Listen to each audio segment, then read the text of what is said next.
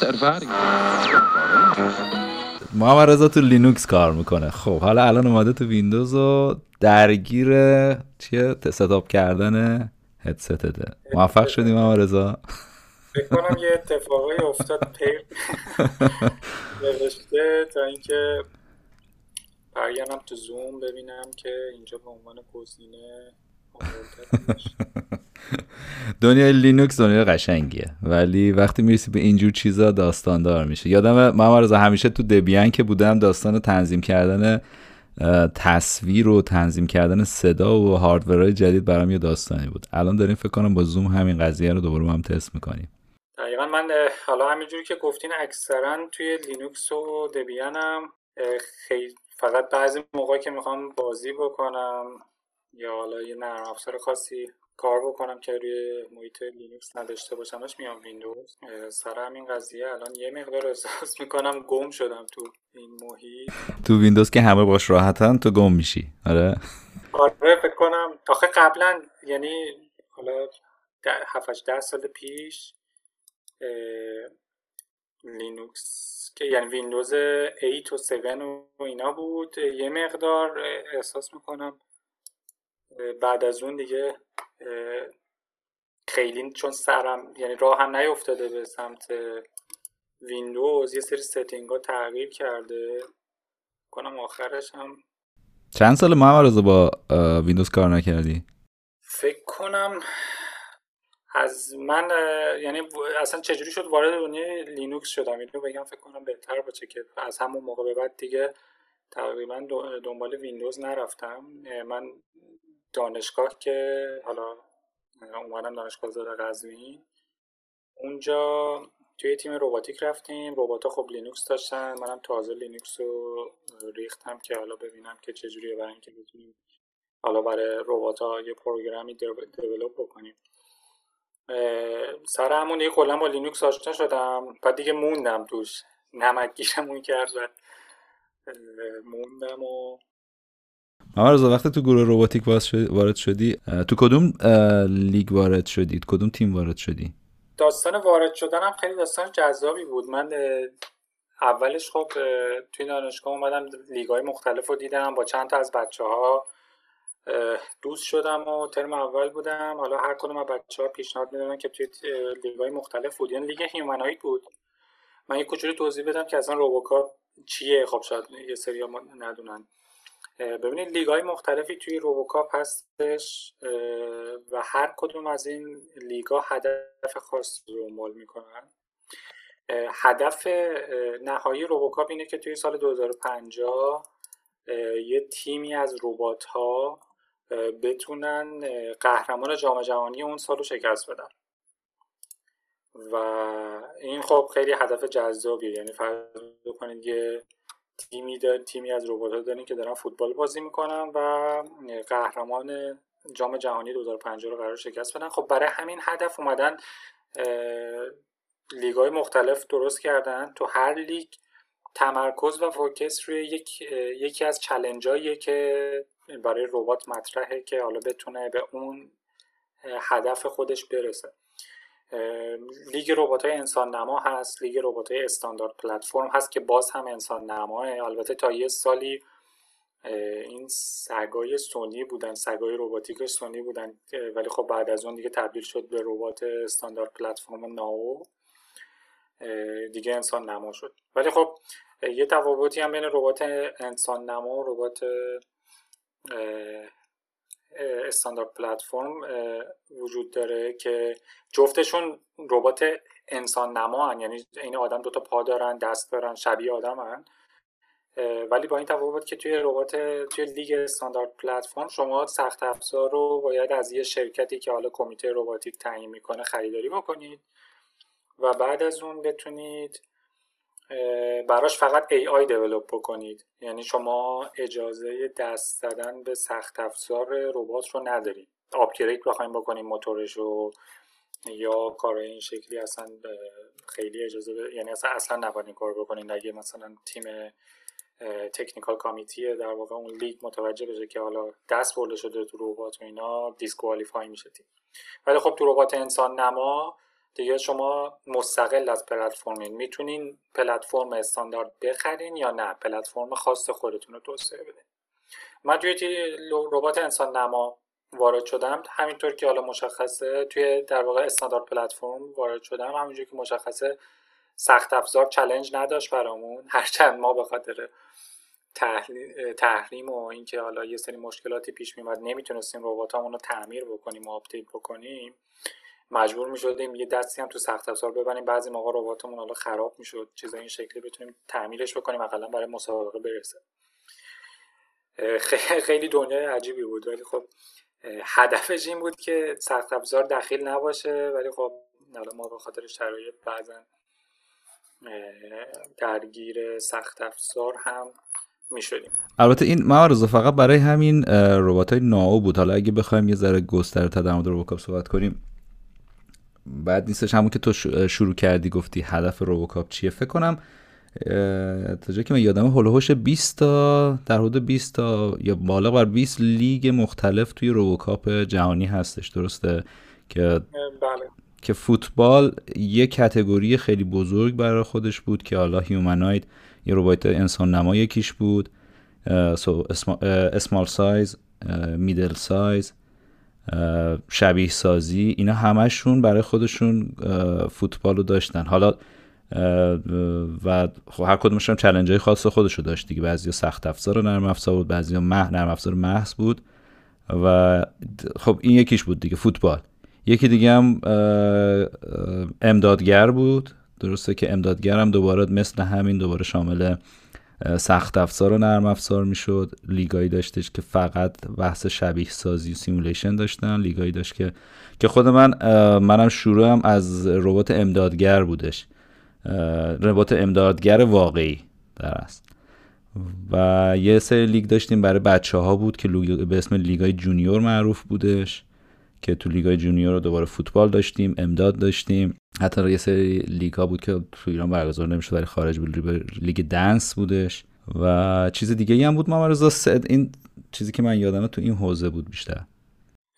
یه حالا ربات زیر دریایی اضافه شده بود. یه سری ربات Festo بود این اواخر اضافه شده بود.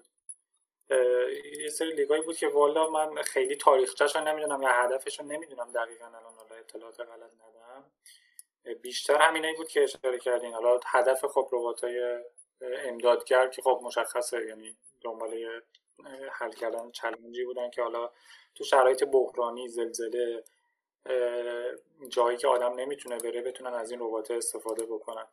نمونهش مثلا این توی ژاپن یه سونامی اومد دقیقا نمی‌دونم چند سال پیش و یکی از نیروگاه هسته ایشون یه مشکلی پیش اومد این رکتوره فکر می‌کنم آسیب دید.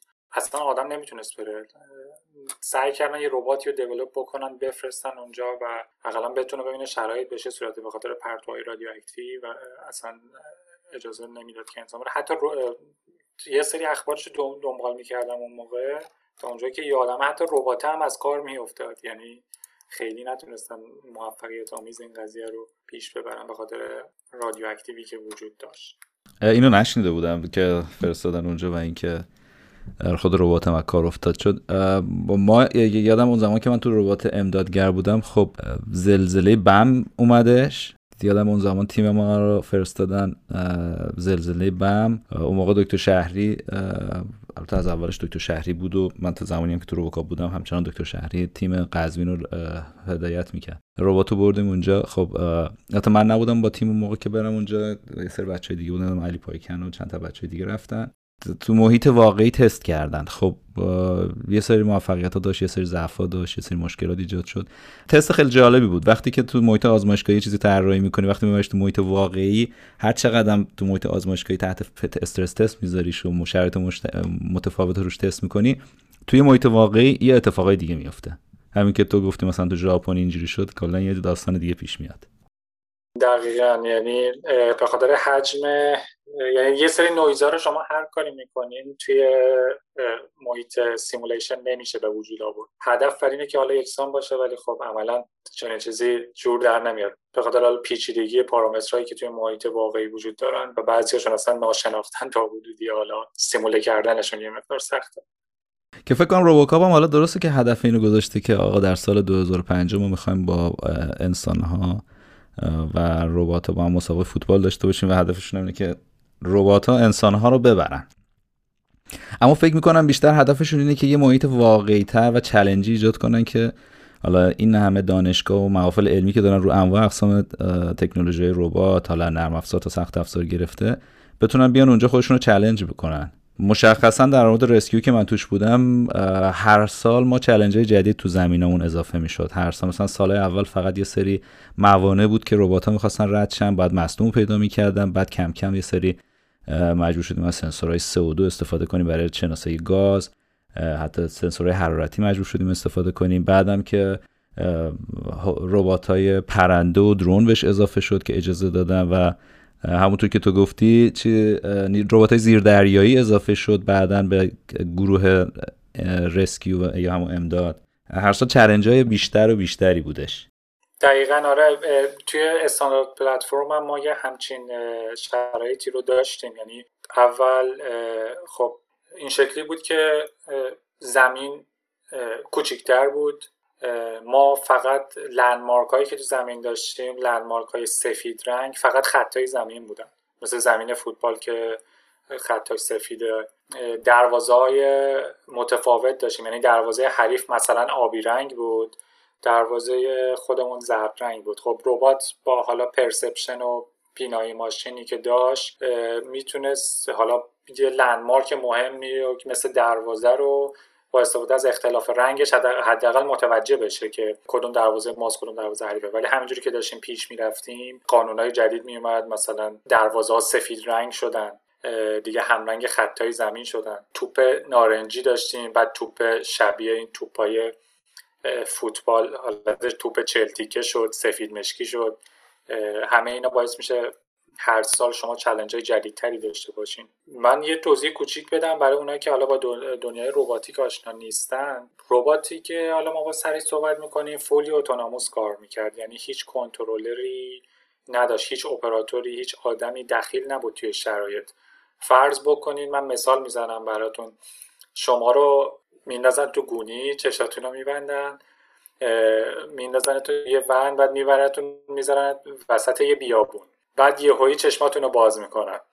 بعد حالا فکر کنید شما الان باید بگردین خودتون رو پیدا بکنید. اصلا ببینید اصلا تو کدوم کشورید. اصلا ممکنه برده باشن تو مریخ یا مثلا یه سیاره دیگه. همین شرایط وقتی برای شما پیش میاد فرض بکنید یه چنین اتفاقی براتون افتاده وسط یه صحرایی ولتون کردن حالا می‌خواین شما خودتون رو پیدا بکنید. خب چیکار می‌کنید دنبال لندمارک میگردین. حالا گذشتگان ما میمدن دنبال ستاره قطبی میگشتن. اصلا ببینن که مثلا شمال کدوم بره جنوب کدوم بره. بعد مثلا احتمالا می‌رفتن اگه نیمکره شمالی بودن می‌رفتن جنوب. اگه نیمکره جنوبی بودن رفتن شمال. برای اینکه به یه قسمت خاصی برسن که حالا دریا باشه که حالا در تشنگی و اینا نمیرن. ربات هم همینه. وقتی چشماشو باز می‌کنه روشن میشه اون کد توش رام میشه هیچ درکی از محیط اطرافش نداره. صرفا باید نگاه بکنه با مجموعه از سنسورها مثل دوربین مثل سنسورهای فشار سنج مثل سنسورهای شتاب همه مجموعه از این سنسورها رو بگیره data رو آنالیز بکنه بعد ببینه که اصلا کجاست. کجای زمینه؟ okay الان فهمید اینجا زمین فوتبال توپ هم داره می‌بینه. خب اصلا باید الان چیکار بکنه؟ خب تو فوتبال می‌دونیم خیلی ساده است. توپ میاد دست من میگه خب پاس بده اون یکی شوت می‌زنه میره تو گل. حالا هدف گل زدنه. خب همین باید تبدیل به کد بشه و تک تک این بخشایی که بهتون میگم خودش یک مبحث فوق بزرگه که حالا چندین سال فکر می‌کنم بیشتر از سی سال الان تزای دکترای متنوع استادای بزرگی حالا مثل پیتر استون مثل آدم های دیگه که تو این حوزه فعالن دارن روی این قضیه کار می‌کنن که بتونن الگوریتم توسعه بدن که این ربات بهتر و بهتر تصمیم بگیرن. یه مقدمه حدودی گفتم که فقط بچه ها حالا اونایی که این پادکست رو گوش میدن متوجه بشن که اصلا دنیای روبات وقتی میگیم روباتیک و ربات اتونوموس اصلا چه چالنجایی پیش رو حالا نکته خیلی جالب بود. روباتیک خیلی چیز پیچیدگیه. پیچیدگیش خیلی بالا خیلی پیچیده است. یادم ما توی مسابقات بازدید عموم داشتیم. حالا تو مسابقات ایران اوپن مخصوصا خب این مسابقات ایران اوپن هم حالا برای خودش داستانیه که بعدا شاید توی پادکستی بعد اونم در موردش بحث کنیم. ولی تو مسابقات خب ما بازدید عموم داشتیم. ملت می اومدن از همه قشری از همه دان... با دانش متفاوت حتی میهمانای ویژه داشتیم می اومدن. توضیح اینکه این پیچیدگی ربات چیه؟ خودش یه موزل بود. مثلا اکثر مهمانا یا وقتی تو مسا... تو نمایشگاه بین‌المللی ما زمین های مختلف رو نگاه می کردیم خب ربات امدادگر واقعی که جایی بودش که خیلی تماشاچی داشت. یا ناو یا ربات های انسان نما. اما به شبیه سازی که می‌رسید بازدید کنندش زیاد نبود. در صورتی که پیچیدگی که پشت این نرم افزار هستش واقعا خیلی بالاه. و واقعا بچه ها دمشون گرم خیلی زحمت میکشتن تو این حوزه که نرم افزار رو بنویسن اون هوشمندی رو بدن. من خودم شخصا راستش بخوای همیشه ربات های انسان نما میترسیدم. یعنی واقعا یه چیز وحشتناکی پشت این نرم افزار و سخت افزار خوابیده. یعنی حالا ناو اومد یه کمکی کرد. ما تو انسان نما انسان نمای سایز متوسط داشتیم و سایز کوچیک. که خب خود سخت افزار خود موتورهایی که برای بازوهای این استفاده می‌شد و تک تک مفاصلی که می‌خواست این حرکت کنه. پیچیدگی کل سخت افزار همه رو بذار کنار که خیلی پیچیده است. حالا نرم افزاری که اینو می‌خواد رو دو پا بلند کنه تعادل نگه داره یه داستانه. حالا نرم افزاری که می‌خواد بعد از اینکه تمام این قابلیت ها ایجاد شد شروع کنه اینو هدایت بکنه برای استراتژی بازی دوباره یه داستان دیگه بود. من هر دفعه نگاش می‌کردم واقعا وحشت می‌کردم. خیلی پیچیدگی داره. پشت این روباتیک و خب مسابقات روباتیک از لینوکس رسیدیم به ربات. دقیقا. بله. یه مثالی بخوام بزنم شاید در کسی که توی روباتیک نباشه بخواد اینو درک بکنه ببینید. الان یه هواپیما که می‌خواد بلند بشه تعداد قطعاتش انقدر بالاست و انقدر اهمیت داره تک تک این قطعات که هر کدومش باعث میشه که این هواپیما مثلا خدایی نکرده اتفاقی براش بیفته و سقوط بکنه. توی روباتیک حالا همه اینا رو در نظر بگیرین تمام این سخت افزار هستش. جدای از این قضیه یک نرم افزاری هم وارد میشه که باید اون نرم افزار سیستم رو کنترل بکنه. شما توی روباتیک مثلا قطع یکی از قطعه های بردتون بسوزه یکی از سنسوراتون بسوزه عملا ربات دیگه نمی‌تونه فعالیت بکنه. یا مثلا انکودر موتورتون دقیق نباشه شما مثلا بهش گفتی برو تو زاویه 80 درجه مثلا ربات میره تو زاویه مثلا 70 درجه. اما ممکنه مثلا اختلافش 10 درجه باشه. ولی اهمیت این که تمام سیستم تمام پیچیدگی این قطعات کنار هم هر خطای جزئی توش به وجود بیاد عملا شما میس می‌کنید اون حالا مسابقه رو اون وظیفه اون تسکی رو که باید ربات انجام بده. ما گفتی پیچیدگی یاد بست کمربندی افتادم. ما تو مسابقات یکی از چیزایی که زیاد استفاده می‌کردیم بست کمربندی بود. چون یه بخشی از تغییرات بلخص ربات امدادگر در حین مسابقه انجام می‌شد. ما می‌رفتیم مثلا مسابقه اول می‌دادیم یه اتفاقاتی میافتاد آه یه تیکش میشکست یه تیکش خورد می‌شد باتری میترکید. خب برمیگشتیم. همه رو با بحث کمربندی. یعنی شما به آخرای مسابقه که می‌رسید به نزدیک فینال که می‌رسیدیم می‌دید کل ربات با بحث کمربندی بسته شده. مثلا توی لیگ شما توی امدادگر خیلی تنش ها و چلنج ها خیلی زیادتر قطعا یادمه که ربات خراب می‌شد یه خطش میشکست لغ می‌شد و بچه ها همش میدویدن از این ور به اون ور برای که یه حالا بستی یه چسبی چیزی پیدا بکنن تا ربات تو اون حالت پیدا بکنن. نگهش دارن آره challenge بچه‌هایی که سخت افزار درگیر بودن تو دوره مسابقات خیلی زیاد بود. ولی خب برای بچه‌هایی که شبیه ساز بودن بیشتر challenge ش قبل مسابقه بود و البته اونا هم یه challenge ی داشتن. چون بر اساس نتایج مسابقه عملکرد AI شون یه سری update ها تو اون زمان داشتن. ولی خب بچه های سخت افزار خیلی بچه‌ای که رباتشون سخت افزار بود خیلی هیجان داشتن در زمان مسابقه. همیشه درگیر این قضايا بودن. حالا یه سوالی که همیشه من در رابطه با روبوکاپ داشتن شاید خیلی هم بیرون داشتن از من میپرسیدن. محمد نتیجه روبوکاپ چیه؟ روبوکاپ یه عالم بودجه یه عالم هزینه مسابقات ایران اوپن یه عالم بچه ها زحمت کشتن. شاید حالا اینو باید من از بچه های دیگه بپرسم ولی الان یه دفعه تو ذهنم اومد گفتم که در مورد این صحبتی بکنیم. ببینید من سعی می‌کنم از نگاه کلی به این سوال جواب بدم نه نگاه شخصی. ولی آخرش یه گریزی می‌زنم به نگاه یعنی به قول معروف مسیر زندگی خودم که چجوری به وسیله روبوکاپ عوض شد و به جرات می‌تونم بگم یه نقطه عطفی بود توی زندگی من. با آدم های خیلی نازنینی آشنا شدم و مسیر زندگی من رو عوض کردم ولی از نگاه کلی بهتون بگم ببینید روباتیک یک فرصتی رو به شما ارائه میده و حالا این هزینه هایی که میشه این به قول حالا بعضی میگن هیچ گینی نداره هیچ هدفی نداره ولی به جورت می‌تونم بگم از تک تک آدم هایی که توی این حوزه دیدم وارد شدن تبدیل به یک متخصص واقعی شدن توی حالا سکتور خودشون. حالا سخت افزار مهندس سخت افزار نرم افزار مکانیک الکترونیک کنترل. وقتی مقایسه می‌کنم حالا با ببینید یه نکته حالا خیلی تلخه ولی خب اعتقاد دارم باید گفته بشه. اینکه نظام آموزشی ما نظام آموزشی خیلی منظمی نیست و خروجی نظام آموزشی صرف برای کسی که صرفا تکیه بکنه به حالا مدرک و دانشگاه و حتی بهترین دانشگاه های از لحاظ رنگی توی ایران در نهایت اگر توی به قول معروف پروگرام های جانبی فعالیتی نداشته باشه عملا متخصص از دانشگاه بیرون نمیاد. این قضیه تا حدودی خب تو کل دنیا وجود داره. نمی‌تونیم بگیم فقط مختص ایرانه. ولی یه مقدار سیستم ما سیستمی که داریم عملا اون محیط و اون فرصت رو ارائه نمی‌کنه. خب توی کشورهای توسعه یافته صنعت میاد پشتیبانی می‌کنه و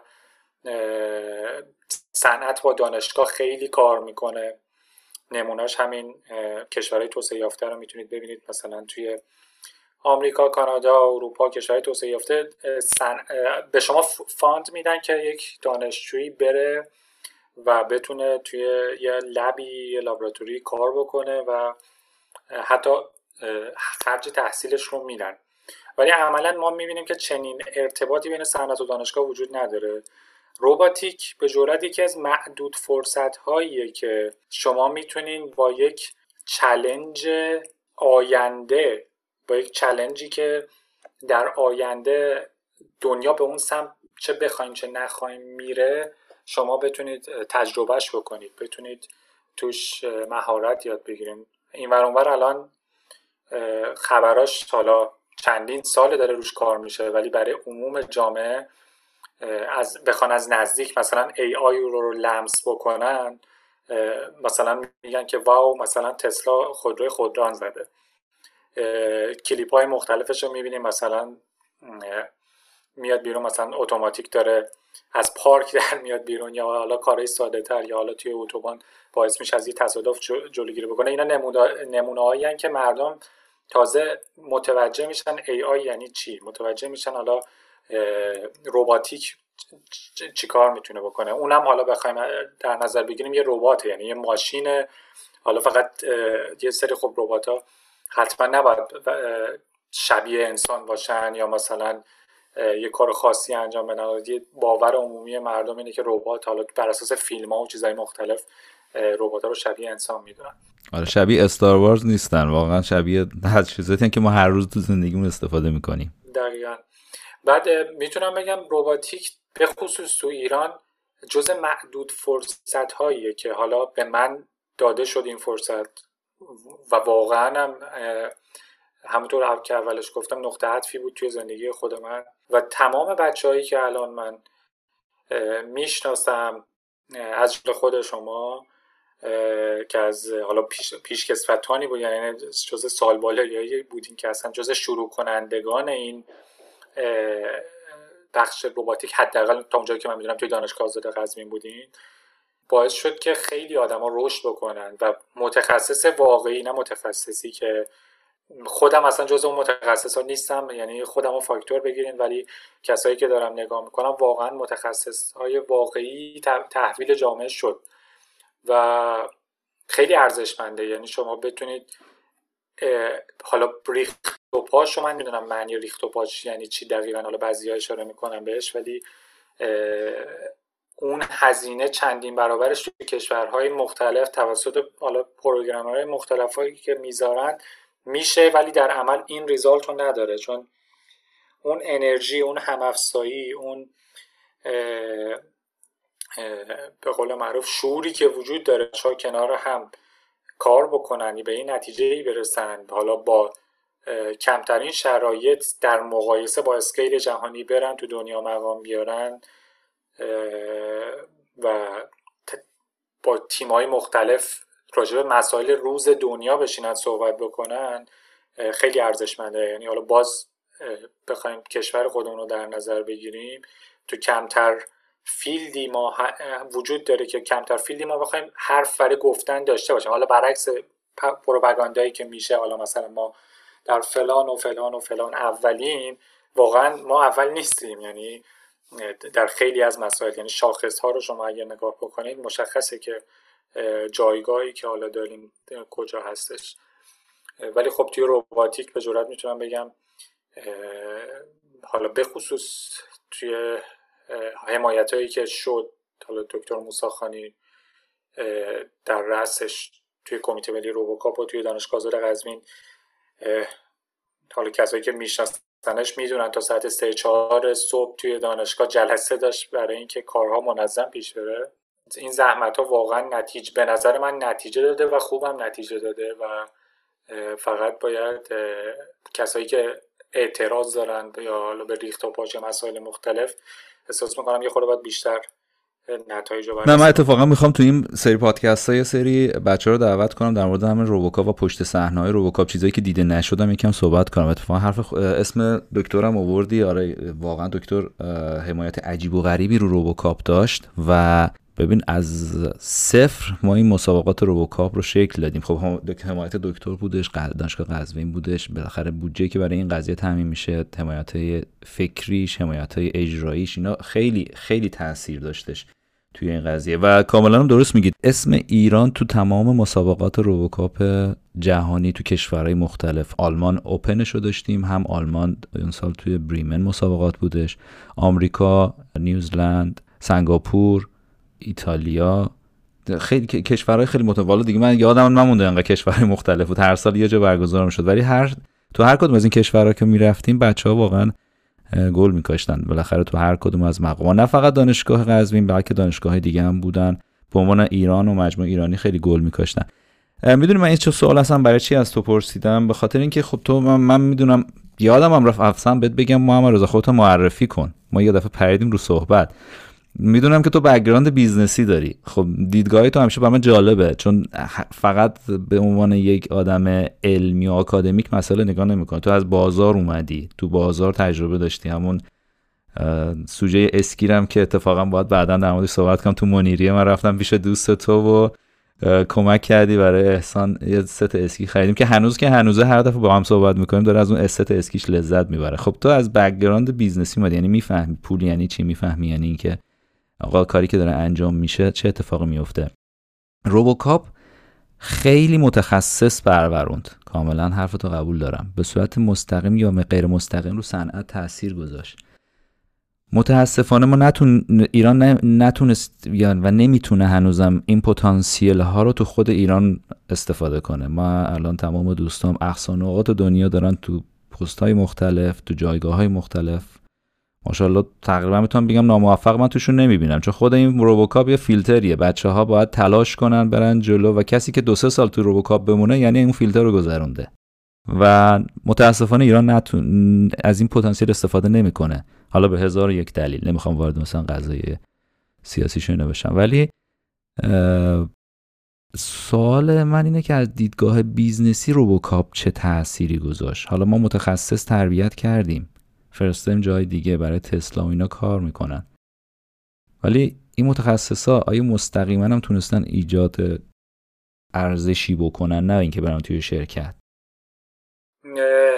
به نظر من یه پکیج اگه بخوایم سیستم رو ببینیم برای اینکه یک ارزش آفرینی اتفاق بیفته خب یه سایدش ساید نالجه. حالا این نالج باید بیاد توسط یه کارآفرین میاد پشت کار میاد هدف میاد و خب یه پازلیه که حالا تو هر اکوسیستمی بخواد این قضیه شکل بگیره جامعه باید به طلب دولت باید شرایط بستر باز اقتصادی رو فراهم بکنه.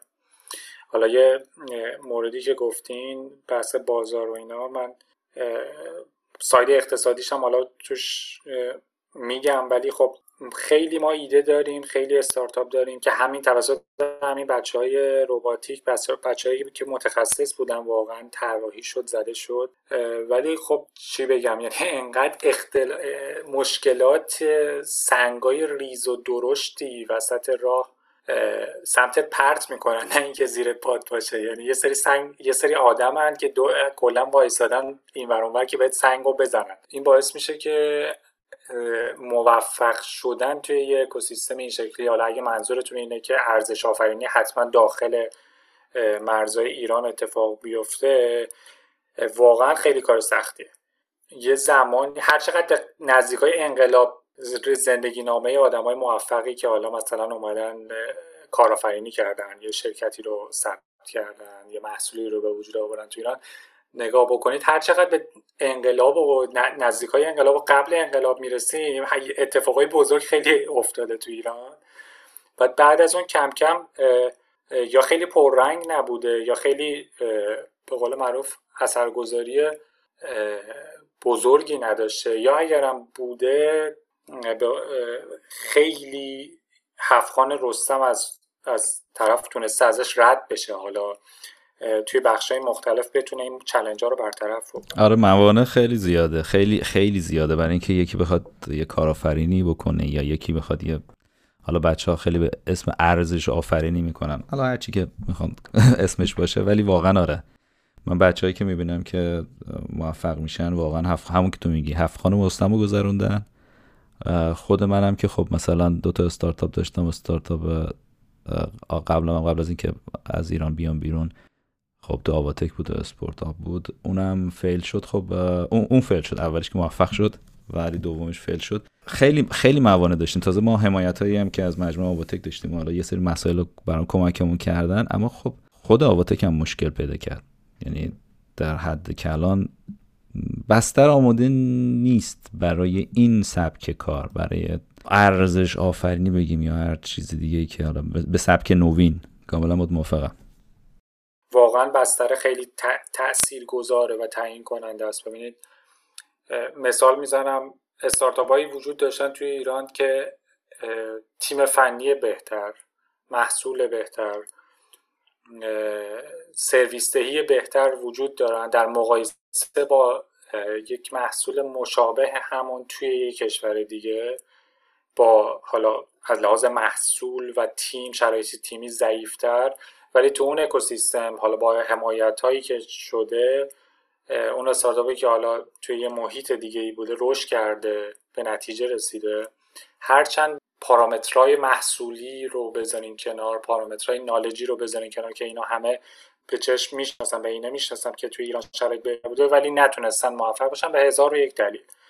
از مجوز گرفته تا بستر تا آگاهی اجتماعی یعنی به خصوص این مسئله آگاهی فوق العاده تاثیرگذاره و باعث فرهنگ سازی میشه و شکل میده به عادت روزانه مردم به عادت مصرف مردم به عادت اقتصادی مردم. یعنی نگیم شما یه جامعه ای داشته باشین که اسمارت خرج نکنن هم ثروتمندترین کشور دنیا هم باشین باز مشکل اقتصادی دارین. یعنی برای اینکه چرخ اقتصاد به چرخ اقتصاد یعنی چی؟ اقتصاد این که من میرم از یه چیزی خرید می‌کنم. اون میره از یکی دیگه خرید می‌کنه اون میره از بزرگترش و این چرخه اتفاق میفته ولی اگه این تک تک این چرخه اقتصاد آدما نتونن منیج بکنن حتی جیب شخصی خودشون درآمد شخصی خودشون رو عملا این اتفاق باعث شکوفایی نمیشه. حالا ارزش آفرینی نمیشه. و حالا مسائل فرهنگی متفاوتی که وجود داره. خب منیریه رو مثال زدین. من یه مثالی بزنم که اصلا چرا بسترمون مشکل داره. می‌تونم بگم یکی از جدیترین مشکلهایی که ما داریم تو ایران بحث تراسته یعنی وقتی شما یه جوامع پیشرفته رو مقایسه می‌کنید حالا با یه سری کشورهای توسعه در حال توسعه یا توسعه نیافته می‌تونید این اختلاف این گپ تراسته رو متوجه بشید. ببینید یه بحثی که وجود داره مثال اینی براتون بزنم. من توی منیریه خب اشاره کردیم قبل از اینکه وارد دانشگاه بشم 17 سالم بود.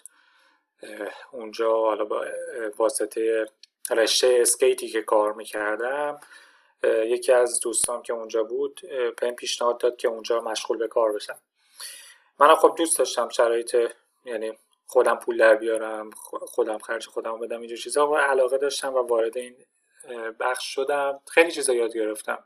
خیلی دردناکه ولی یکی از دلایلی که اصلا من کلا جدا شدم از محیط بازار و اقتصاد و اینا اینه که تجربه شخصی من اینه که شما اگر بخواید موفق بشین باید سعی بکنید که دروغای قشنگتری بگین و یه محصول درجه چندم یا کپی یا های, های کپی یه محصول اورجینال رو بتونید با اسم یه محصول اورجینال مثلا به مردم بفروشین. و یه سری مردم از خدا بیخبرم فکر کنم منیری جنس های ارزون تری داره و برن اونجا مثلا اونو بخرن و بعد چند وقت بعد بفهمن که مثلا این محصول فیکه یا چیز این شکلی. یعنی خود تاجرامون یعنی خود خودمون یعنی حالا کاری با سیاست های کلی ندارم که قطعا ایراد داره. یعنی اگر یه چنین ایرادی توی بطن جامعه وجود داره مسئول مستقیمش سیستم اداره کننده کشوره. چون اون باعث شده که چه چنین اتفاقی به وجود بیاد. اینجوری نیستش که مثلا مرغ و تخم مرغ نیست بزن. بگن که از اون اول مردم مشکل داشتن و چنین سیستمی بوده. یعنی خیلی جاها با یک بروکراسی درست با یک نظام درست با یک منطق مدیریتی مناسب یک جمعیتی مناسب یک کشوری می‌تونن یک کشور توسعه یافته بسازن می‌تونن یک کشور آگاه بسازن. ولی خب یه چنین مشکلی هم وجود داشت. یعنی این تراسته که می‌خوام بگم بحث این بود. یعنی خیلی جالبه. من حالا تجربه خیلی زیادی ندارم. الان یه سه, سه سال حدود سه سال خارج از ایران زندگی می‌کنم. می‌تونم بگم که این اعتماده خودش باعث پیشرفت میشه. یعنی اگر شما واقعا دروغ نگین کم یعنی می‌تونم بگم دروغ نگین و این اعتماد شکل بگیره خیلی از این پراسس های باطل و وقتگیر کلا از سیستم حذف میشه و خودتون می‌دونید یه سیستم اجایل یه سیستمی که الان همه دارن میرن سمت اجایل و به قول معروف میگیم یه سیستم چابک اومده حرس کرده یک سری آدیت کردن ها رو یک سری دو دیلیجنس های پیچیده رو یک سری به قول معروف نظارت های با بهرهوری پایین رو حذف کرده و باعث شده که یک محصول سریعتر تولید بشه. همین قضیه هم توی ارتباط های روزانه آدم ها هستش. یعنی اگر من به این فکر نکنم که طرف مقابل من رسما داره سر من کلا می‌ذاره مگه اینکه خلافش ثابت بشه؟ خب اگر به این همین دغدغه از ذهن من بره بیرون من دو هیچ جلو هم یعنی من می‌تونم اون تیکه مغزم که پراسس می‌کنه که خب متوجه بشه که خب الان تو پاچم نره اون می‌تونه تخصیص پیدا بکنه به یه بخش دیگه به یه تسک دیگه به یه کار دیگه. ولی خب عملا شما می‌دونید که برای کوچکترین چیزها ما باید عملا به طرف مقابلمون تراس نکنیم مگه اینکه خلافش ثابت بشه. ولی خب یه نمونه بارزش گفتم. تو کشورهای توسعه یافته اینجوری نیست. طبق حالا تجربه شخصیم طرف مقابل تو بهش اعتماد می‌کنی کاملا یعنی آدم اوکیه. در انگوش شمار مثلا تو زرد هزار کمتره. اینکه نیستش شاید از یک کلمه خیلی سنگینی باشه. خیلی کمتره. ولی کاملا بود موافقم منم تو تجربه حالا این چند سالی که دارم اینجا کار می‌کنم خب شفافیت و صداقت خیلی مهمه. یعنی تمام سعیشون رو دارن می‌کنن که به اون حالت ایدئال برسن. اگر هم فاصله دارن که هرچند این فاصله نسبت به یه جای مثل ایران بسیار دو نقطه مختلفه. یعنی اگر چه می‌دونم اینا مثلا روی 80 هستن ایران روی 10 هستش 20 هستش 30 هستش خیلی فاصله داره. ولی کاملا حرف درسته. خیلی دارن تلاش می‌کنن روی شفاف سازی مسائل. و اینم بگم محمد تو تجربه خود من که اینجا هستم همون که تو گفتی رهبرای مجموعه حالا می‌خواد سازمان باشه شرکت باشه جامعه باشه با فرایندسازی با قانون خیلی مسائل کنترل می‌کنم. اینجا من بعضی وقتا بینظمی می‌بینم. ولی وقتی که قانون بالا سر هستش وقتی قانون داره درست اجرا میشه و قانون هم به نفع یه گروهی نیستش رفتار مردم فرق می‌کنه. یعنی من یادم اینجا یه دفعه مثلا توی ترافیک خیلی سنگین گیر کردم یا یه دفعه مثلا مشکل پیدا کردم با چراغ راهنمایی. دیدم اه اینجا هم داره میشه مثل ایران. یارو گاز میده از این رد میشه از اون ور رد میشه. ولی حالت عادی نه همه دارن وای میسن استاپ ساینا رو رعایت می‌کنن چراغ سبز چراغ قرمز احترام می‌ذارن. خیلی کم پیش میاد کسی این کارو نکنه ولی کاملا درسته. در مقایسه با کشورهای پیشرفته یا کشورهای در حال توسعه خیلی به این قضايا توجه می‌کنن. ما رضا یادم رفته یه خلاصه از خودت بگو. اصلا الان کسایی که میشنون من تو رو می‌شناسم شاید خیلی نشناسنت. همینی که میگین خیلی که نمی‌شناسن قطعا خیلی آدم به قول معروف خاصی هم نیستم کسی منو چرا برای خودت تو سلبریتی هستی برادر؟ استارتاپ تو رو انداختی بچه های روبوکاپ می‌شناسند تو کامیونیتی خاص خوب می‌شناسند ولی حالا مخاطبامون شاید خیلی قشر متنوعی باشن و حالا آره یه توضیح مختصر از خود میدی؟ سعی می‌کنم خیلی سریع بگم. من اسمم محمد رضاست فامیلیم قازلیه. ده سال پیش بیشتر از ده سال دوازده سال پیش می‌تونم بگم از یه آب و گلی در اومده بودم. قبل از اون اسکیت کار می‌کردم. اسکیت رو به شکل حرفه‌ای کار می‌کردم. تو تیم ملی اسکیت freestyle بودم. حالا توی صحبتام اشاره کردم. به واسطه یه دوستام یه دو سالی تو منیریه کار کردم. بر اساس این منطق که می‌خواستم هزینه های خودم و خودم تأمین بکنم. یعنی چیزایی که می‌خوام. چون خیلی نمی‌خواستم به خانواده خانواده متوسطی داشتم ولی خب چیزایی که می‌خواستم فراتر از متوسط بود. چیزایی که می‌خواستم حالا برای خودم حالا به عنوان گجت به عنوان هر چیز دیگه ای که اسمش حالا بخوایم بزنین رفاهی که تو ذهنم بود یا هر چیز دیگه. خب یه مقدار فاصله داشت با بخش کلی که حالا من توی خانواده داشتم. تصمیم گرفتم توی منیری کار بکنم. یه دو سال اونجا فعالیت کردم. بعد از دو سال یه اتفاقی افتاد که من بازار رو کلا گذاشتم کنار. یک روز توی فروشگاه بودم یه آقایی اومد که اتفاقا چوبسکی می‌خواست بخره. من خب برای اینکه بتونم اونجا اطلاعات درست به مردم بدم تو اینترنت تحقیق می‌کردم. مثلا جنسایی که داشتیم می‌رفتم تو سایتش اطلاعات دقیقش رو میخوندم. و هر کدوم از چوبا خب چوب اسکی ها یا تخت های اسنوبورد برای یه کار خوبه. یک کدومش برای برف نکوبیده است یک کدومش برای برف حالا مثلا پیست یک یک سریاش برای سرعت یک سریاش برای اسلالوم و حالا دسته‌بندی خودش رو داره. ولی خب عملا بریم منیریه بر اساس قیافه ای که داره مثلا شما از یه برد خوشتون میاد بر اساس خوشگلیشون رو بهتون میفروشم ولی من سعی می‌کردم اطلاعات درست بدم. من ظرف قطع می‌کنم و بذار منم همینجا بهت بگم که چه بلایی سرم اومده بود سر خرید ست اسکی اولم از نمایندگی سالامون تو گلستان شهرک غرب. خب ما خونمون اونجا بود. نزدیک گلستان بود. ست اولم از اونجا خریدم. کفشی که به من دادن دو سایز بزرگتر از پای من بود. من بعدها فهمیدم. یعنی پای من اندازه گرفت رفت دو تا کفش بر اساس خوشگل البته خوشگلی که یه طرف بر اساس چیزی که تو انبار موجود داشت برای من آورد. چون تو حراج Salomon بود رفتم تو حراج گفتم آقا وقتش یه چوب اسکی بخرم. ستمو که عوض کردم دوباره پا اندازه گرفتم فهمیدم که اون کفش دو سایز برای من بزرگ بود. من هفت سال با اون اسکی کردم. هر دفعه میخوردم زمین می‌گفتم خب تکنیکم خوب نیستش. کفشی که عوض کردم دیگه نمی‌خورم زمین. حالا من یه توضیح بدم به مخاطبا اینه که سایز کفش به خصوص alpine به شدت مهمه. یعنی اگر نیم سایز یه سایز این ور باشه به شدت روی تجربه شما توی اسکی کردن تاثیر می‌ذاره. حالا اینی که دارین میگیم ببین من دیگه چی بودم؟ باش تو off-piste م می‌رفتم تو black diamond هم می‌رفتم. بعد هی, هی پام که تکون می‌خورد می‌گفتم چرا من نمی‌تونم اسکیمو کنترل کنم؟ هی بازی می‌کرد تو پام.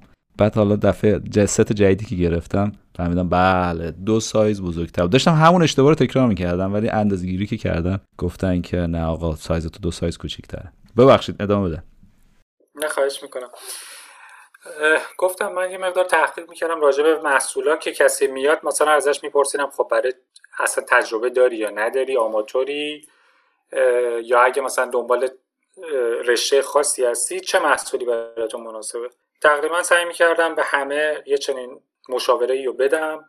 اتفاقا فروش خیلی خوبی داشته من اصلا تجربه فروش نداشتم. اینو خدمتتون بگم که من اونجا تازه شروع به کار کرده بودم پیش یکی از دوستان. بعد 6 ماه آقای محمد سلامی ونک اسپورت سابق که حالا قدیمی های ورزشی ایران میشناسنش یه چنین چیزی رو یعنی یه چنین برندی رو که الان حالا توی میرزای شیرازی یه مغازه ورزشی فروشی داره. ایشون یه روز اومده بود منو دید بعد شیش ماه که من توی بازار منیره رفتم. اداره مغازه شعبه منیریش رو داد به من. یعنی من تنها اونجا کار می‌کردم ایشون اونجا سرمایه میذاشت. یه جوری به شکل مشارکتی بعد 6 ماه شروع کردیم ما هم کار کردن. یعنی بحثی هم این بود که فقط سعی می‌کردم با صداقت رفتار بکنم و جنس درست به مردم بدم. یه روزی یه آقایی اومد یک یک ساعت دو ساعتی گپ زدیم و برگشت یه چیزی به من گفت بعد یه صحبتی که داشتیم گفت تو چرا اینجایی؟ و این جملهش منو به فکر فرو برد. گفت یه نگاه به محیط اطراف خودت بنداز ببین می‌خوای در آینده مثل اینا بشی یا هدفهای دیگه ای داری. که این یکی از تقریبا می‌تونم بگم اولین تلنگرهای جدی توی زندگی من بود. من همونجا بعدش دیگه برای دانشگاه اقدام کردم و منیریه رو کلا گذاشتم کنار و بازار و چیزای این شکلی. ولی خب ارتباطاتمو داشتم. حالا اون چوبسکی که گفتین رو کمک یعنی کمک حالا به یکی از دوستان زنگ زدم که کمکتون بکنه. یه چوب مناسب با یه قیمت مناسب بتونیم آره واقعا هم خیلی خوب بود احسان می‌خواست یه چوب جدید بگیره. بعد گفتم حالا تو این منیریه میشه که راحت چوب پیدا کرد. کجا بریم؟ حالا این ور اون ور هد رفتیم. و موقع گو اسپورت رو رفتیم. که بعد تو گفتی آره من آشنا دارم. و گفتم خب آقا معرفی کن دیگه. چرا وایسادی؟ رفتیم هم.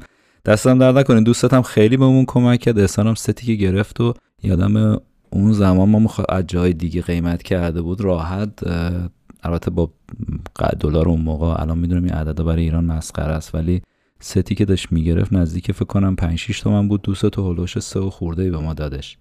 قیمت خیلی خوبی بود و اون موقع هم که اون هد کرز تازه اومده بود و کلی احسان حال کرد دیگه. دمت گرم. نه خواهش می‌کنم.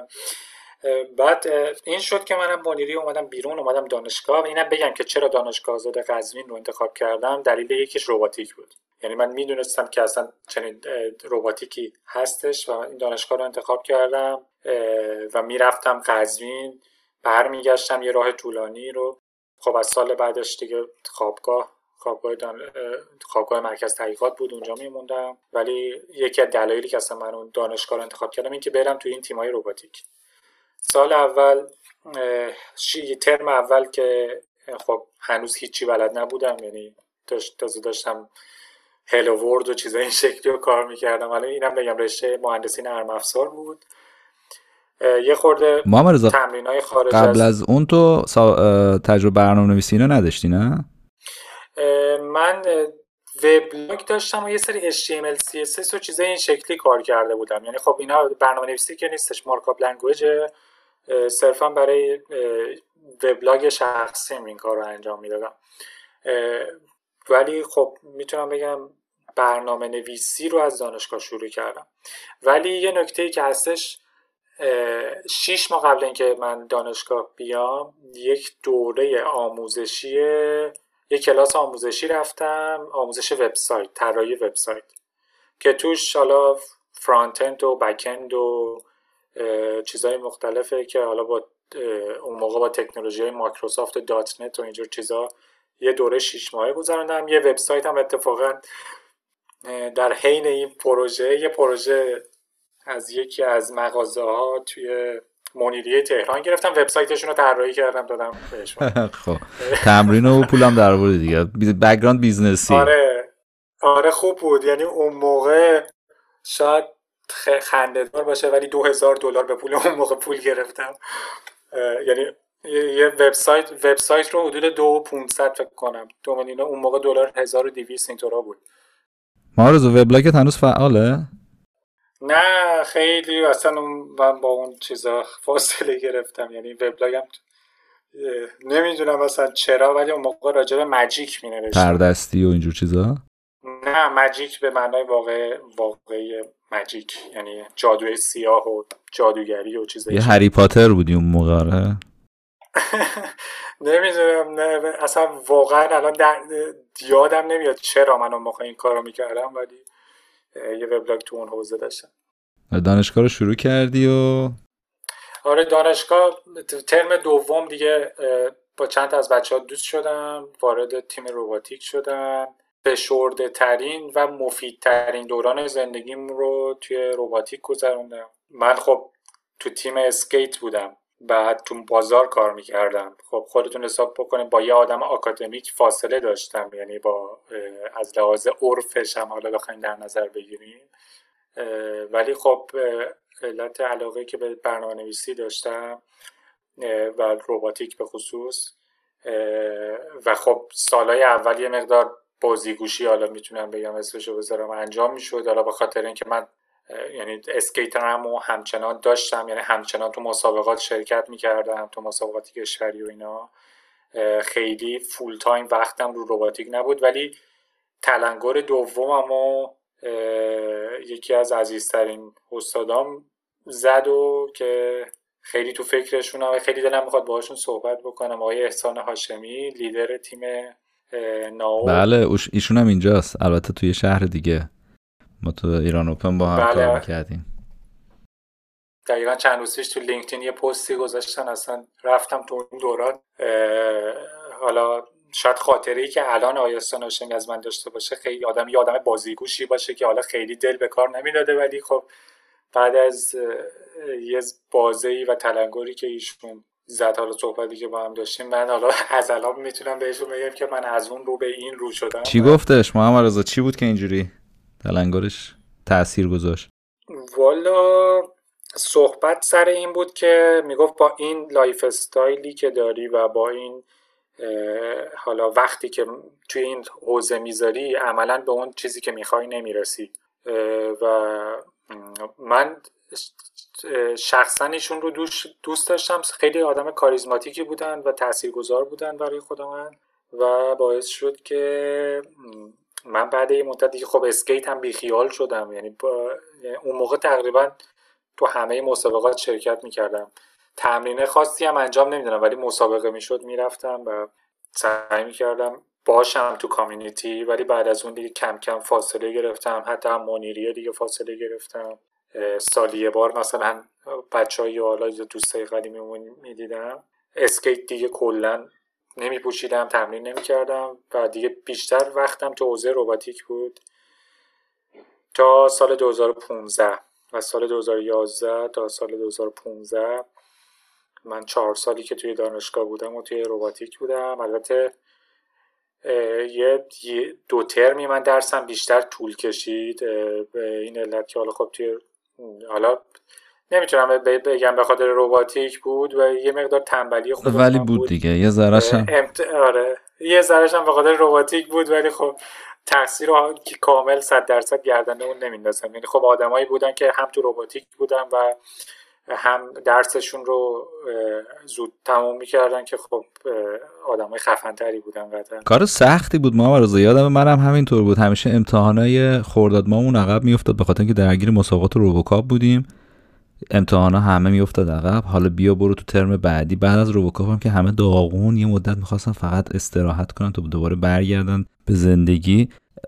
منم هم لیسانسم هم فوق لیسانسم جفتش طول کشید. حالا تنبلیش که جای خود؟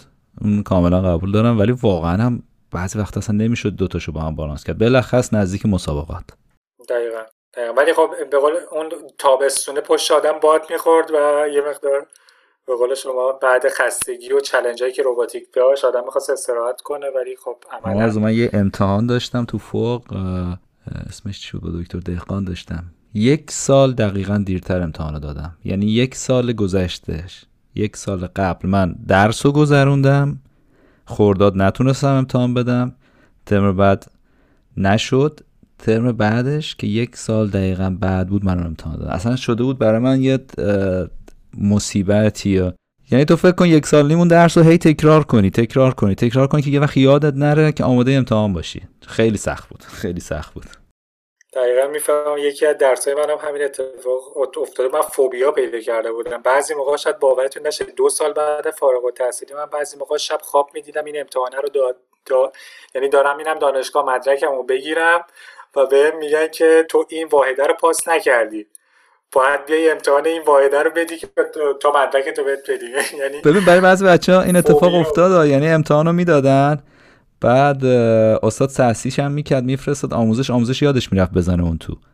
بعد دم فارغ التحصیل گفتن تو که این امتحانو ندادی. وای حالا بود دو برو پیش دکتر موساخای نامه بگی برو پیش آموزش برو این ور من دیده بودم برای بچه برای خود منم یه اتفاقی افتاد برای اینکه دیر فارغ التحصیل شدم. فکر کنم یادم نیست یکی از یه سری از نمراتم نرفته بود سازمان مرکزی.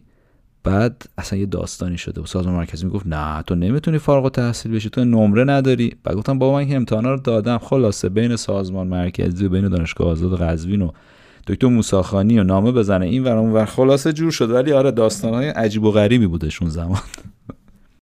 دقیقا یعنی سخت بود ولی خیلی شیرین بود. آره ما قبولم خیلی شیرین بود. ادامهشو بخوام بدم.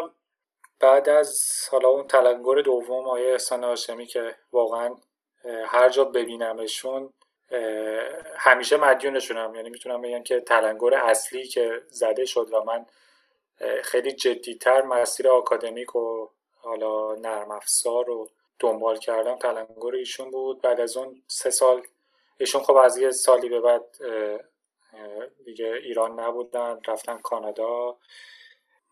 من تو اون تیم بودم بعد سه سال که فارغ تحصیل شدم یه ایده ای داشتم که سه چهار سال تو ذهنم بود ولی خب توی روباتیک بودم. عملا هیچ موقع فرصت نشده بود اجراش بکنم. اون موقع خب خیلی هم پسترش فراهم نبود. فرض بکنید شما سال 89 اصلا اینترنت 3G و 4G درست حسابی نداشتیم چه برسه اینکه بخوایم مثلا اپلیکیشن موبایل داشته باشیم. ولی خب یه ایده ای که داشتم سیستم کارپولینگ بود. من خونمون کرج بود می‌رفتم قزوین یه کامیونیتی به شکل خودجوش شکل گرفته بود که بچه ها چه تو تهران چه تو کرج سر یه خیابون خاصی وای میستادن. اون دانشجوهایی که ماشین داشتن مثلا می‌خواستن برن قزوین میومدن بچه ها رو با همدیگه با ماشین همدیگه با همدیگه می‌رفتن. بعد یه جوری این هزینه سفره دونگی تقسیم می‌شد بین آدما مثلا اون آدمی که ماشین می آورد حالا پول بنزین و هزینه استهلاک ماشینش مثلا یه رقمی می‌شد یه کرایه خیلی کمی از بچه ها می‌گرفت. مثلا بخوام مقایسه بکنم بهتون بگم کرایه مثلا خطی های تاکسی عادی که مثلا از تهران و کرج حالا بود. فرض کنیم مثلا 3 4 هزار تومن بود. مثلا بچه ها با هزار تومن 1500 تومن مثلا هم دانشگاهیاشون رو می آوردن دانشگاه. که اون پول عملا مثلا خرج بنزین و خیلی هزینه کمی بود. 60 70 درصد ارزون تر از کرایه تاکسی. این اتفاق خودجوش افتاده بود. و من تو فکر این بودم که سال 89 90 من بگم ورودی 89 هم. و اون موقع به این فکر کنم خب حالا یه وبسایتی زده بشه. آدما مثلا بیان شب قبلش بگن که من مثلا ساعت 8 صبح می‌خوام برم قزوین می‌خوام برم دانشگاه بعد مثلا اونایی که ماشین دارن اینا همدیگه رو رزرو بکنن. مثلا بگه خب من میام دنبال تو تو رو می‌برم. که دیگه پنج صبح شیش صبح نیاد اونجا تو اون خیابون وایسه مثلا تا چهار تا از هم دانشگاهیاشو پیدا بکنه ببره. بعضی موقع مثلا خب طول می‌کشید تا این اتفاق این آدما match بشن همدیگه رو مثلا به شکل همینجوری اتفاقی همدیگه رو پیدا کنن. بعد حالا این اتفاق نیفتاد. بعد اینکه فارغ التحصیل شدم خب اکوسیستم رشد کرده بود اینترنت 4G اومده بود و چه می‌دونم موبایل دست موبایل smartphone دست مردم بود و اینا. اینی که میگم بود خب اون موقع هم بود مثلا سال 90 و اینا. ولی خب عمومیت نداشت دست همه نبود. نه اینترنت اون زمان یه چیز لوکس بود. همه در, در اختیارشون نبود. بعد یه دفعه با ایران سل و بعد همراه اول اومد upgrade کرد شبکه رو. شد دیگه اینترنت اومد دم دست همه دو دقیقا. بعد که اینترنت تمام شد من باید رفتم با دکتر مصطفی صحبت کنم که بگم که خب من دارم از این تیم میرم و یعنی فارغ التحصیل شدم. ازشون به قول نوعی تشکر بکنم از این زحماتی که تو این چند سال کشیدم و این فرصت رو فراهم کردن که به عنوان یه دانشجو بتونم اونجا تو اون اکوسیستم باشم و کلی چیز جدید یاد بگیرم. که با هم صحبت کرد یک ساعتی صحبت کردیم گفت خب چیکار می‌خوای بکنی؟ گفتم می‌خوام برم یه شرکت ثبت بکنم. با آواتک مثلا یکی از اکسلراتورها بود. صحبت می‌خواستم یعنی یه صحبت کرده بودیم که بریم توی سایکلشون و سرمایه گذاری بکنن و روی پول بذارن. حالا اینایی که توی اکوسیستم استارتاپیان خب اکسلراتور میان یه سرمایه کوچیکی می‌ذارن روی استارتاپ ها در حد 20 میلیون 30 میلیون. اون موقع سال 80 و نه 80 95 94 5 که این استارتاپ رشد بکنه. به یه جایی برسه خب 5 6 درصد تا 15 درصد از سهام اون استارتاپ هم برمی داشت بعد اینو گفتن گفت خب بیا توی مرکز خود ما ما داریم شتاب دهنده می‌زنیم بیا اینجا شروع بکن فعالیت. که حالا من توی همون دانشگاه تو مرکز رشد شروع به فعالیت کردم با دو سه تا از هم هایی که تو همون ناو بودن شروع کردیم محصول رو دیولوب کردیم. یه محصولی بود به اسم رهسپار که خدمات رایت شیرینگ رو به شکل جدی به عنوان یه محصول کامل اولین بار تو ایران دادیم بیرون. خب قبل از اون محمد رضا ره سپا رو ما باید با یه جلسه دیگه داشته باشم مفصل در مورد صحبت کنیم. چون با هم که هر دفعه صحبت می‌کردیم هم چلنجات خیلی جالب بود همین که راه حلایی که تو این چلنجات رو پیدا می‌کردی می‌رفتی برای من خودم شخصا خیلی جالب بود. رفتاری که با اینوستورا داشتی بعد پیوت پیوت که نه یه ذره فکر کنم یه جور improvement بود. روی اون انجام دادی رفتی با اون قضیه اتوبوسا رو انداختی. اینا اینو برام باید با مفصل یه دونه اپیزود دیگه با هم داشته باشیم. حتما. من خیلی خلاصه بخوام بگم رسپا رو شروع به فعالیت کردیم. spoil بخوام بکنم حالا اون اپیزود بعدی رو. می‌تونم بگم که خب انگیزه میده بعدی هم بیان گوش کنن. داستان خیلی پرپیچ و خمی داشت و به جرات می‌تونم بگم توی سه سالی که من روی این ایده و شرکت کار می‌کردم اگر بخوایم دانشگاه و محیط آکادمیک و روباتیک رو به عنوان سابقه کاری در نظر نگیریم خب این اولین سابقه کاری جدی من بود. خب من به شکل freelance پروژه زیاد می‌گرفتم از شرکت تالیا پروژه گرفتم از حالا تو همون دوران دانشجویی از ایرانسل پروژه گرفتم از جای مختلف پروژه می‌گرفتم freelance انجام می‌دادم. ولی خب به شکل تجربه کاری جدی اولین پروژه اولین تجربه کاری جدی من بود. ولی می‌تونم بگم توی سه سال به الان که result ش رو دارم می‌بینم یعنی اون نتیجه ای که من توی سه سال به عنوان تجربه کاری چه تو سافت اسکیل چه توی حالا اسکیل های تکنیکالی که به دست آوردم توی سه سال مقایسه وقتی می‌کنم آدمایی که معمولا حالا توی 7 سال کار به اون تجربه می‌رسن تقریبا توی یه سطحیم. خیلی تجربه خوبی بود. از این بابت که تقریبا جهشی یه سری چیزها رو یاد گرفتم. و خب می‌تونم بگم واقعا سه برابرم کار می‌کردم. یعنی به جای 800 900 کار عادی که حالا خب یه آدم عادی توی شرکتی کار می‌کنه من می‌تونم بگم 8 9 صبح شروع می‌کردیم تا 12 که شب. خیلی وقت شبم توی شرکت میخوابیدیم. و خب این باعث می‌شد عملا تعداد ساعت کاری می‌رفت بالاتر. انگیزه خیلی داشتیم و تجربه خیلی زیادی به دست آوردیم. ولی خب خیلی بخت بامون یار نبود. بعد سه سال به این نتیجه رسیدیم که خب باید shutdown بکنیم. business رو خیلی موفقیت آمیز نبود. shutdown کردیم. بعد از اون یکی از دوستانم به من گفتش که یک شرکتی توی ترکیه بود دنبال technical product manager میگرده. که من تو رو بهشون معرفی کردم احتمالا باهات تماس بگیرن بعد از اون یه تماسی با من صورت گرفت. یه سفر اومدم ترکیه با حالا برد و سی لول این شرکت صحبتی داشتیم. من اضافه شدم به این تیمی که اینجا بودن. در واقع یه هسته نرم افزاری داشت شکل می‌گرفت. من لید اون در واقع تیم فنی بودم. دو سال میشه گفت دو سال و سه چهار ماه که تو این شرکت هم شرکت بودم در واقع اینجوری بهتون بگم. تقریبا یک ماه پیش استعفا دادم تا یه مسیر جدیدی رو توی زندگی شروع کنم و خیلی مشتاقم که دومین استارتاپی رو که این دومین تلاشم رو می‌خوام شروع بکنم و روش کار بکنم یه محصولی از توش در بیارم که امیر حسین جان خود شما یکی از کسایی بودی که من می‌خواستم راجع به این قضیه باش صحبت بکنم و چون تارگتی که گذاشتم یه استارتاپ جاهای مختلف می‌تونه اجرا بشه. بازار ترکیه هست بازار کانادا هست. راجع به بازار کانادا می‌خواستم ازت کمک بگیرم. ولی می‌خوام مسیر جدید می‌خوام شروع کنم. خیلی خوبه که بعد از دو سال الان کویت کردی یعنی دیگه خیلی مصممی که می‌خوای یکی دیگه استارتاپ جدید را بندازی. ولی محمد رضا بذار جلسه بعد که در مورد رهسپار صحبت می‌کنیم و اینکه اگر دوست داشتی حالا چقدر دوست داری در مورد این استارتاپ جدید و اینا صحبت کنی اونجا هم دوباره در موردش صحبت می‌کنیم. حتما. موافقی؟ چرا که نه. عالی. خیلی هم عالی.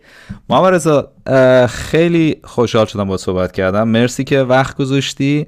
امیدوارم که بچه هم که شنیدن خوششون بیاد. تو سریای بعد حتما با هم صحبت می‌کنیم بیشتر و مخصوصا خیلی عناوین دیگه هم هستش که در مورد روبوکاپ در رابطه با استارتاپ دانشگاه قزوین اینا می‌تونیم در قسمت های بعدم صحبت کنیم. ممنون از لطفت. مخلصم.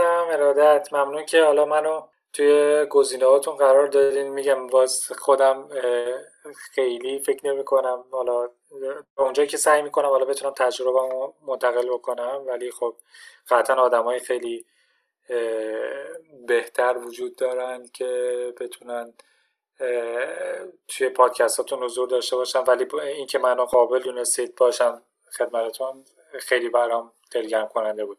شکست نفسی دیگه همش.